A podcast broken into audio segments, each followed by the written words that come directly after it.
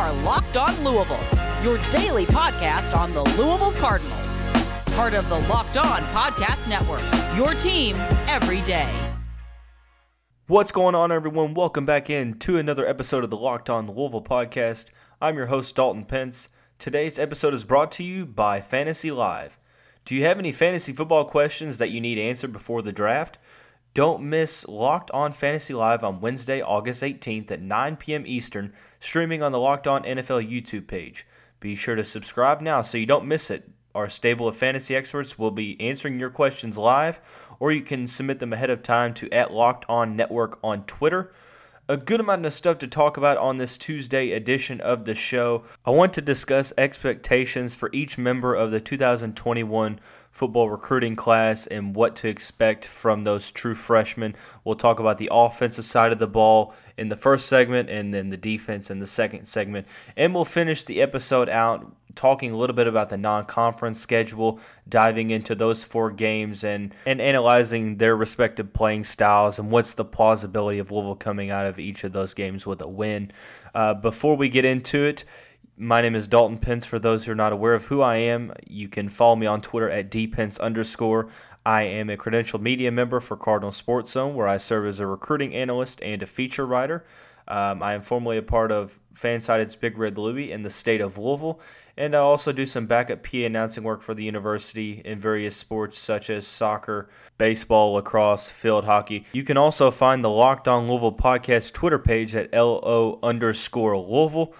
So let's dive right on into it. I think that the Flyville 21 class was one to remember for the Cardinal program, especially in today's realm. I think that when it's all said and done, it's going to be one of the better recruiting classes of the 21st century. And if you followed any of my work, you understand that I am extremely high on this class. And what, what it seems like is that we're going to see more true freshmen play this year than we have in years past maybe um, you know that might be a little bit too ambitious because we haven't seen even one snap of a football game yet. But I do believe that um, as camp progresses, we're going to see more of those freshmen pop out of the woodwork. So let's dive right on in talking about the offense. We'll begin with the offensive line. The Cards signed two offensive linemen, and Michael Gonzalez and Aaron Gunn. Both are fitting the MO of what Satterfield is starting to recruit, and that's more size on the line than Louisville fans are probably used to in the past five, six, seven years. It seems like we're hearing more about Gonzalez than Gunn, which isn't necessarily a bad thing because there's a lot of depth and experience on that offensive line. And uh, Jack Bicknell, the new offensive line coach, said that they're going to go about eight to ten deep. I'm not sure that either one is going to crack into that rotation. Like I said, not necessarily a bad thing. There were some positive re- reports coming out about Gonzalez in spring ball and how well he's starting to catch on to things and learn the playbook and also you know just how you know big of a guy Aaron Gunn is in terms of strength and brute force. I believe that both of these guys are going to be players for the Cards down the road, but I think that that's the key thing we need to focus on, and that is being down the road. I'm not sure that it's going to be this year unless some injuries take place. So I wouldn't necessarily look for either one of them to crack into that rotation. But at the end of the day, stranger things have happened. Both of these guys are very talented. So it wouldn't necessarily be unheard of, but it's going to be difficult for both those guys to get some meaningful, substantial snaps in 2021. Let's move on to quarterbacks. The Cards technically took two guys at the position, the first one being dual threat TJ Lewis, 6'4, 186 out of Brunswick, Georgia. Wasn't necessarily highly rated coming out of high school a middle of the road three star. The other one being a late addition in JUCO quarterback Brock Domann. Uh, Domann, I'm not really sure how to pronounce that, but came from Independence CC, which is uh, one of the hosts of Last Chance U on Netflix. So um, that's always good to be able to go check out. But I don't necessarily expect either of them to see significant snaps in 2021 unless something goes horribly wrong with injuries with Malik Cunningham and Evan Conley. Knock on wood. I hope that is not the case but um, you know you just never truly know. But I think that both are going to need to improve significantly to see significant snaps in the future, but shouldn't be expected to see probably any this year unless it's a true blowout, just because you do have Malik Cunningham, you do have Evan Conley. Um, in terms of the running back position, the Cards took one in four star running back Trevion Cooley, who I've gone on record multiple times saying that he is one of my favorite recruits in this class. I think he's going to be dynamic. Various personnel from Scott Satterfield to running backs coach Darrell Sims to Jalen Mitchell. Um, there's a lot of people who are very high on Cooley. He's kind of was like a deer in headlights in the spring, you know, taking time to learn the playbook and stuff like that. But after that, heading into fall camp and early on in preseason camp, he has shown out. He's shown flashes. It'll be interesting to see where he's at in the depth chart just because they can probably go about four to five, maybe even six deep at that position. Uh, but he is, I think he's going to earn a good amount of snaps this season and going to be one of those situations where it's going to be hard to keep him off the field. Jalen Mitchell is the starter. Hassan Hall, Jawar Jordan are going to be solid change of pace backs. Maurice Burkley's back from injury and fully healthy. You have a guy like Aiden Robbins who's knocking on the door trying to get some touches. So the opportunities might necessarily not be there for Cooley in the first year, but I don't think that's going to be indicative of the level of talent or just how ready he is, but I do think he could have a Travis Etienne type freshman season like uh, Etienne did at Clemson in the sense of whenever his number was called, he made the most out of it. I think his yards per carry is going to be kind of like Jalen Mitchell's last year in that 6.7 to 7 yards per carry. So, going to be very interesting to look after his freshman season. Moving on to another skill position at tight end, the Cards took a pair in California native Christian Peterson and Vic Mullen from Illinois. Um, two very different skill sets, as Vic Mullen is more of a blocking tight end. Peterson will be more involved in the receiving portion of the offense. However, like the offensive line, like the quarterback situation, I'm not so sure how much these tight ends are going to get in terms of significant snaps. I think both could end up playing special teams right away. The good thing that does bode well for both of them is that you do have Marshawn Ford as kind of a traditional tight end, but he is going to play more of that H back, which will open up the ability to for another tight end to step into the system. And I think that we're going to see more of two tight end scenarios for Louisville this season. You do have guys like Des Melton, Isaac Martin, Francis Sherman that are ahead of both of these guys right now, but we know how much Satterfield and company like to utilize their tight ends. I think if I had to take a guess, I could see maybe Vic Mullen at the end of the day possibly moving to fullback later on down the road just because of how you know strong he is and how well he is able to move with his size. I know fullbacks aren't necessarily popular in this offense, but I could see certain packages where he lines up like Marshawn Ford just to block. So with the rotation of guys in that situation, there's going to be a lot of opportunities. It wouldn't surprise me whatsoever to see either of these guys get some significant snaps. At wide receiver, there's Ahmari Huggins Bruce and Meechie Cannon, which, if you ask any of the wide receivers, especially Braden Smith, he's high on both of these guys, especially Huggins Bruce. Smith said that he's got a ton of speed. He's very twitchy, which kind of matches up to what a lot of people have scouted him as is a you know a change of pace receiver that will get a lot of yards after catch. He's very shifty, makes a lot of guys miss. Uh, Meechie Can is more of an aerial threat, go up and get the ball at his big size. Satterfield confirmed at Media Day on Saturday that they're comfortable with about six to seven guys in that wide receiving room right now. I think it's going to be a little bit of time before we see Meechie Cannon, but I do think Ahmari Huggins Bruce is going to get some opportunities more so as the season progresses, and I think he's going to excel. He's one of my favorite recruits in this class. I constantly compare him to former Florida International star and Indianapolis Colt T.Y. Hilton with just his ability to make guys miss. It's it's a home run threat every time he touches the ball. So there's a good amount of players on offense that might not necessarily see significant snaps right away. Um, there are some that will. However, um, it couldn't be any more different than what we could see possibly on the defense. We'll talk about that. But before we get into that, I want to talk to you a little bit about Rock Auto. With the ever increasing makes and models, it's not impossible for your local chain auto parts store to stock all the parts you need why endure often pointless or seemingly intimidating questioning and wait while the person behind the counter orders the parts on their computer, choosing the only brand their warehouse happens to carry? When you have computers with access to rockauto.com at home and in your pocket, Rock Auto saves you time and money Why choose to spend 30, 50, or even 100% more for the same parts from a chain store or car dealership when you can choose Rock Auto, which is a family business serving do it yourselfers for over 20 years? The prices are reliably low for every customer, and they have everything you could need from brake parts to tail lamps to motor oil and even new carpet. So do yourself a favor, go to rockauto.com right now and see all the parts available for your car or truck.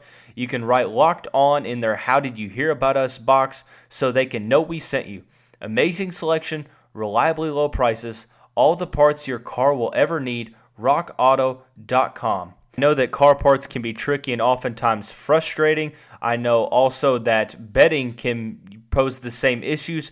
Did you know that 85% of people who play daily fantasy sports lose? But is that really that surprising? Because the game is rigged against you. You're literally playing against thousands of other lineups, not to mention experts who have more tools and more time. You don't stand a chance. That's why I want to introduce Stat Hero. It's the first ever daily fantasy sports book that puts the player in control and winning within reach. Here's how it works Stat Hero shows you their lineups and dares you to beat them. It's you versus the house in a head to head fantasy matchup. You name your stakes, winner take all. You had the advantage. Stat Hero is showing you their lineups ahead of time. No one else simply does that. You are in total control. Stat Hero is DFS the way it was meant to be, which is one on one. You can play Stat Hero now and change the odds. So do yourself a favor, go to stathero.com slash locked on, sign up for free, and right now you can get three times back on your first play. They're giving you a 300% match. That is simply unheard of in this business. So go to stathero.com slash locked on. Once again, that is stathero.com slash locked on. So we are continuing our discussion on the expectations of Flyville 21, which is Louisville's 2021 football recruiting class. We talked about the offense. Let's get into the defense, beginning with the guys on the defensive line. There's a handful of them stemming from Caleb Banks and RJ Sorensen. Also, you have Ashton Gillotte, Vic Brown, and Raheem Craig on the end. There's you know a lot of talent that's coming into the program at a position where they need quality depth. Uh, as we've mentioned on this podcast before, and if you're a Louisville fan, you are obviously aware that Ashton Gillotte is killing it in the offseason and in fall camp. I expect him to be a starter by the end of the season, opposite of Yaya Diaby. I think the talent level is there. He's gained about 40 pounds since he's joined the program in January. I think the sky is the limit for him. Everyone raised about his ability. I don't want to create unrealistic expectations for him and make it unfair, but I think it's just a testament to how well he is performing thus far. I think he's going to continue to show that he is the real deal, and I think it's going to translate onto the field as well. Going into his sophomore season, I think he's going to be one of the players to watch for on this Louisville defense. There's a handful of guys in Caleb Banks and Vic Brown that are extremely talented that just might fall victim to a large depth chart that is very crowded, uh, especially for Caleb Banks, the nose tackle, who is going to have to go up against Malik Clark, Des Till, Jacques Turner. It's very crowded in that nose tackle positional battle, but that's something that the Cards haven't had for a couple seasons, so it's definitely welcomed. But uh, Mark Ivey went on record saying in his press conference last week that Caleb Banks does some quote unquote outlandish stuff in terms of talent and production. And um, once he gets acclimated, it's going to be hard to keep him off the field when the opportunity comes. I'm not so sure when that opportunity comes. I'm a little bit more enthusiastic about the positional battle that Vic Brown has to endure. I mentioned Ashton Gillotte and Yaya Diaby are the guys that I think are going to be starting by the end of the season. Uh, but you also have Tiberius Peterson, you have Mason Reiger, you have other guys like Ramon Puryear, uh, etc. So it's very crowded at the ends, and only two guys are going to start, but there's going to be rotations.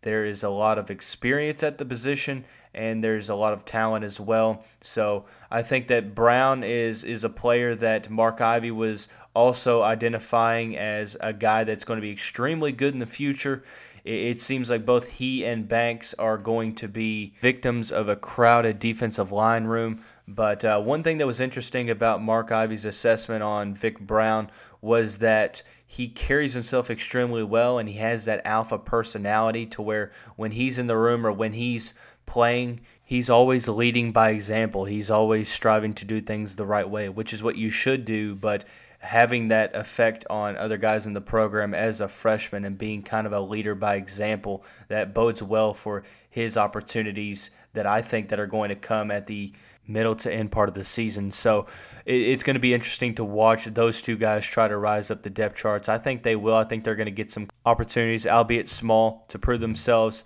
Unfortunately, I don't think that's going to be the case for Raheem Craig and RJ Sorensen. I think that Sorensen is defensive end currently that's going to transition to defensive tackle due to his and Raheem Craig is extremely twitchy and very quick and has a ton of speed and burst, but it seems like, you know, getting him in the weight room, getting him acclimated with his footwork is what the Cards are going to do. I think that they're going to have developmental seasons where they work on fundamentals, getting their bodies right and getting conditioned to where, you know, if need be, they might be able to step in as, uh, you know, in a blowout situation. But I think both these guys are going to be projects for the future, and it's going to it's going to take them a little while, which there's no shame in that. But I think that at the end of the day, that's what's going to happen. Moving on to the linebacking core, the Cards brought in a handful, most notably Jackson Hamilton, Jalen Alderman, uh, safety T.J. Quinn is now listed as a linebacker. So um, there's you know a trio of guys at the position that I'm extremely excited about. When you look at a guy like Jalen Alderman it's interesting because at Media Day, he was a guy that Brian Brown said was going to be a very special football player in this program. Monty Montgomery and CJ Avery also echoed that sentiment. Uh, Monty went on record saying that whenever it was time to pass the torch, that he was very comfortable doing so to Jalen and Jackson Hamilton, two guys that might not be in the rotation right away because there is some quality veteran depth like KJ Cloyd, Dorian Jones, etc it's just going to be tough for these guys to break into the rotation. But with the amount of guys that are cycling in and out, and with the card and the dog positions, and the you know linebackers being very versatile in this system, I could definitely see any of those two hopping in. TJ Quinn, I believe, was listed as a third string in the initial preseason depth chart, um, which is very interesting because he plays like an, a linebacker but came out of high school as a safety. Very interested to see how that works out because all three of these guys are hard hitting uh, linebackers that can play solid in coverage and they can go sideline to sideline. I look at Jalen Alderman like a James Burgess. Jackson Hamilton reminds me more, more of a Keith Kelsey, and um, you know T.J. Quinn is kind of in that James Burgess, James Sample type hybrid type skill set. So I am extremely excited for Alderman. I think that Alderman's going to play probably more out of the three. I think that you know, this is kind of a play for the future for these three guys, but I do think that Alderman's going to get some significant snaps with the, the hard hitting abilities that he has. Moving on to the end in the secondary, most recently they brought in Juco safety Shavrick Williams, uh, Juco cornerback Trey Franklin, but also most notably four star defensive back Ben Perry, who's the highest rated recruit in the class uh, high three star safety Braylon Oliver. You also have uh, a trio of cornerbacks in Kenai Walker, Derek Edwards, Rance Connor, who are possibly going to see some time, especially at the cornerback position, to where the depth is made up of very inexperienced and young guys like Greedy Vance, who is listed as a could be starter by Brian Brown um, if something were to happen to Kei'Trel Clark or Chandler Jones injury wise. Yeah, he's a COVID freshman, so there's not a lot of experience at the position you know, Brian Brown has gone on record saying that Kenai Walker, Edwards, Connor are going to get their opportunities this season, especially Walker. Uh, Chandler Jones and Kei'Trel Clark both talked about how well he is performing. And a guy like Trey Franklin from Juco, since he's been here, he's been a sponge. So I think Walker and Franklin are going to see the most time at the cornerback position. In terms of the safety position, Ben Perry listed as a starter. Braylon Oliver is a backup, or I believe he's a third string but regardless, and then Shavrick Williams just came into the program. So I think it, you know Williams and Connor are probably placed for the future for the Cards. Uh, ben Perry, you know, the writing is on the wall for him to have a solid season. I think he's going to be a rotational guy, if not the guy, next to Ken Duncan Jr. And Braylon Oliver, I think, is going to surprise a lot of people and be a solid rotational guy as well. So I know we went a little bit over on that segment, but uh, we are not sorry whatsoever. The thing that I'm not sorry about is telling you all about betonline.ag, which is the fastest and easiest way to bet on all of your sports action. Baseball season is in full swing, so you can track all the action at BetOnline. Get all the latest news, odds, and info for all of your sporting needs, including MLB, NBA, NHL, and all of your UFC and MMA action. Before the next pitch, head over to BetOnline on your laptop or mobile device and check out all the great sporting news, sign up bonuses, and contest information. Don't sit on the sidelines anymore, as this is your chance to get in the game as the teams prep for their runs to the playoffs. Head to the website right now on your mobile device to sign up today and receive your 50% welcome bonus. Be sure to use the promo code LOCKED ON because BetOnline is your online sportsbook experts. Uh, the last segment of the day, I want to transition into the non-conference schedule. There's four games slated for the Cardinals in the 2021 campaign. The team opens up against Ole Miss in Atlanta on Labor Day, and then the following week we'll have the home opener against EKU, followed by Central Florida, and then the last game of the season, obviously, is the Battle of the Bluegrass against the Kentucky Wildcats. So we're gonna break that slate down a little bit. Uh, for starters, I you know I don't want to disrespect EKU, but I think that this should be an easy win for the Cards, as it usually is. Um, and I, as I mentioned in a podcast in the first week of what I expect the Cards to do in the non-conference slate, is truly just to go 500. You know, split two and two. You beat EKU and then win one of the three games against the other foes. I talked a little bit about Ole Miss on the Monday pod and how dynamic that offense is, but the defense is still trying to figure things out. So it's going to be one of those things to where if the Cards can not turn the ball over and sim- I feel like I'm, you know, one of those pages that is simply, you know, listing the facts as the most literal way possible. Say, oh yeah, if you don't turn the ball over and you score more points, you're obviously going to win the game. But I think you know with the team having turned the ball over so much last year, there has to be a focus on ball security and probably creating some turnovers as well because Matt Corral and uh, Jerrion Ealy is going to be one of the better quarterback running back duos in the SEC. Um, and also with how dynamic I believe that Louisville's offense can be. I think it's going to be a shootout, and it's just going to be a matter of who can hold on to the ball better and whose defense can create more turnovers. So I think the turnover margin is going to be the main thing to focus on in that game. In terms of the other games, it, I think Central Florida is the game that a lot of Louisville fans are overlooking. And let me go out on the record saying right now, do not do that. I caution you to take this team seriously. Their defense is to be determined. Um, they simply were not a good defensive team last year, but um, Central Florida, with new head coach Gus Malzahn, is looking to turn the page from a six and four season last year.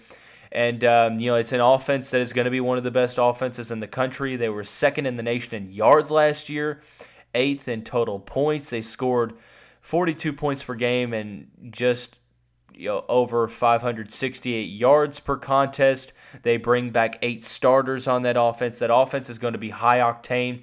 And if the Louisville defense isn't careful, you know, I mean, this could definitely be another type of shootout. But what bodes well for the Cards against Central Florida, number one, it's at home. And who knows what the oh, COVID is going to play in the grand scheme of things? Are we going to go back to limited capacity at some point during the season? If so, when is that going to be? Uh, these questions are probably going to be answered here in the next couple weeks, depending on, I can't imagine that COVID gets reversed and uh, the trend starts uh, sw- you know, shifting the pendulum and cases start going down. But I don't want to get you know too much into that. Um, but I, that does really bring up a valid point of how much home field advantage are the Cards going to have. I do think that the game against Central Florida is going to be rocking no matter how many people are in the stands. But like I mentioned, one thing that bodes well for the Cardinals is that the defense that the Knights had last year was very, very bad. Um, that's a very blunt way to put it, but at the end of the day, it was simply not good.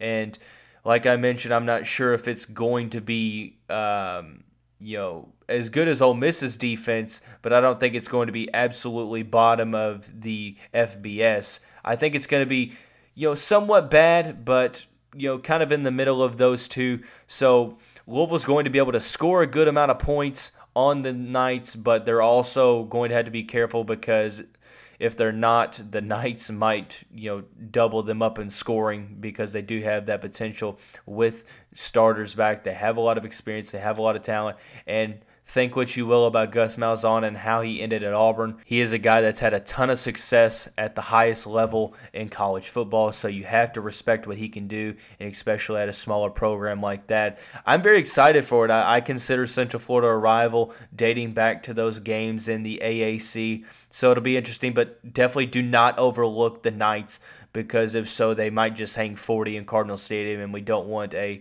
repeat of what happened in I believe 2013 was the year. Yeah, I'm starting to lose track of time a little bit. But um, moving on to the last game of the season, Kentucky is at the very end, and I know people are going to dislike me for this, but I don't think that the Cards are going to end up beating the Cats. Was and still is the battle in the trenches, and that's one thing that Mark Stoops has done extremely well is that he's recruited the trenches and got those guys beefed up. The offensive line you know, is always one of the best in the conference. It's going to continue to be that way. The defensive line is bringing some guys back. Josh Paschal is back. They've gotten some big time transfers uh, uh, from Ole Miss. They also brought in some other players. So it, will be interesting. Uh, offensive starting offensive tackle from LSU, Dare Rosenthal. So it's it's going to be tough to match up with Kentucky. I don't think it's going to be a trouncing by any means when Lynn Bowden ran all over the team. Uh, it'll be interesting to see how the new Penn State transfer uh, Levis does and how that new offense is going to transpire with uh, the new offensive coordinator from the Rams. So we'll see how things are able to transition. I do think skill position wise, the Cards match up well with Kentucky, but it's going to be um, a matter of winning the trenches. The Cards have gotten better. I think it's probably going to be a 7 to 10 point game, but my gut is telling me that the Cats are still just a little bit better in that regard, and they played to their strengths. Like I mentioned, winning two out of the four games is not out of the realm of possibility nor reason. Um, so I think that if you made me pick of what games that Louisville's going to win, I think it's going to be Eastern Kentucky and Central Florida. And I think the games against Ole Miss and Kentucky could be flips as well, just kind of depending on the turnover battle, how good the defense has gotten, and just how well the offensive line is able to hold its form and stuff like that. So, Overall, we talked about Flyville 21 and discussed some individual expectations for guys on both sides of the ball and then we dove a little bit into the four game non conference slate and what to expect from all four of those teams. Uh, tomorrow is going to flip the script and go into the conference slate. We're going to talk about what games Louisville should win, what games Louisville will probably lose, and what games are going to be up in the air contests that could determine the um, overall success of the season. But before we get out of here, like I mentioned, you can find me on Twitter at dpence underscore. The podcast Twitter page is LO underscore Louisville.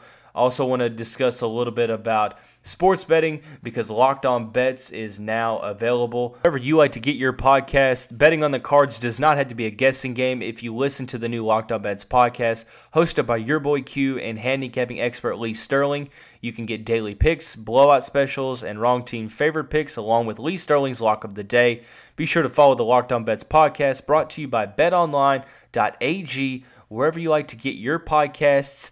That's going to do it all for us today on this Tuesday edition of the show. Uh, before we get out here, be sure to check out the Locked On ACC podcast. I've mentioned it a hundred times. I'll mention it again to better understand the state of the Louisville program across all athletics as it pertains to the conference. The best way to learn about the conference is through the Locked On ACC podcast, hosted by Candace Cooper, which is a good way to increase your knowledge on all things ACC. That's going to do it all for us today. Everyone have a good rest of this fine Tuesday, and we'll see you tomorrow.